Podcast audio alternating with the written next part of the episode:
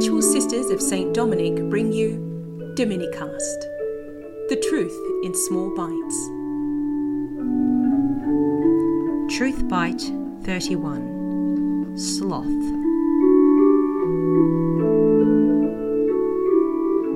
None of us thinks that overwork is a good thing. Overwork can damage us in all kinds of ways. If we know any world history, we know it can kill. Some people, even today, when slavery is not so prevalent, die by their own choice of overwork.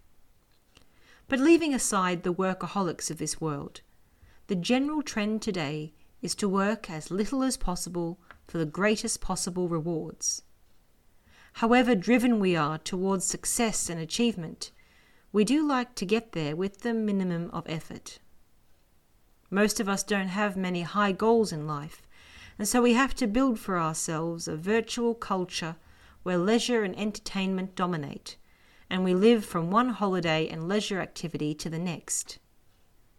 This adds up to a culture of sloth. That vice which taps into our inclination to do nothing, or to do nothing in particular, but without loss of rewards.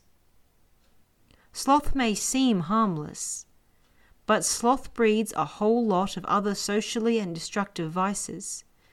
It makes people self centered, unwilling to stir themselves for others, but expecting the rest of the world to provide their personal needs free of charge. It causes injustice, where people don't pull their weight, or where people shirk their responsibilities, causing more work for others. Sloth breeds professional complainers, cheats, and liars. Does that sound familiar? At the personal level, it undermines our own integrity and shrinks our personalities. How? Because when we are slack and lazy, we are not living a full life, but putting real limits on our talents and energies. We are learning and experiencing less of life than we should and making an inferior contribution to the world in general. And it gets more serious. The general irresponsibility that sloth brings can lead on to some very nasty crimes.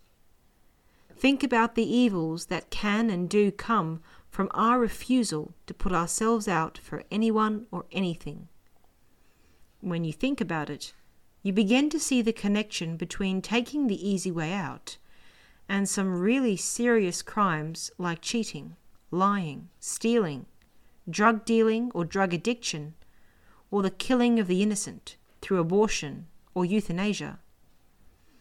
These are all done by people who don't want to face life's responsibilities and demands, but are happy to make others pay the price of their sloth.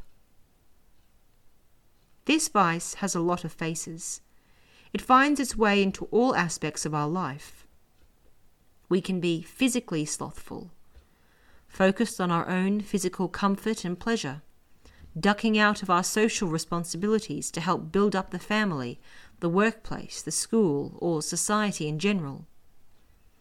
Intellectual sloth comes into play when we avoid the challenges of intelligent reading or studying or discussion, and instead allow the unfiltered media to shape our thinking and sap our individuality.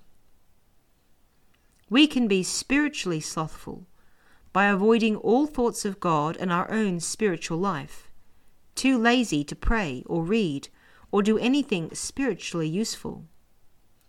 Christ had some tough things to say about how God views the lukewarm, which is another name for spiritually slothful. And of course, morally, we can't hold ourselves upright when we try to kid ourselves that all those other forms of sloth are not all that bad, are often justified in this pressurized age, and may even be good at times. But looked at honestly, sloth is a vice that makes us thoroughly unlovable, self centered, uncontrolled, small minded, unloving, and rather useless. At its lowest level, it is a pathetic trait but at its worst, it can become pathologically and positively dangerous.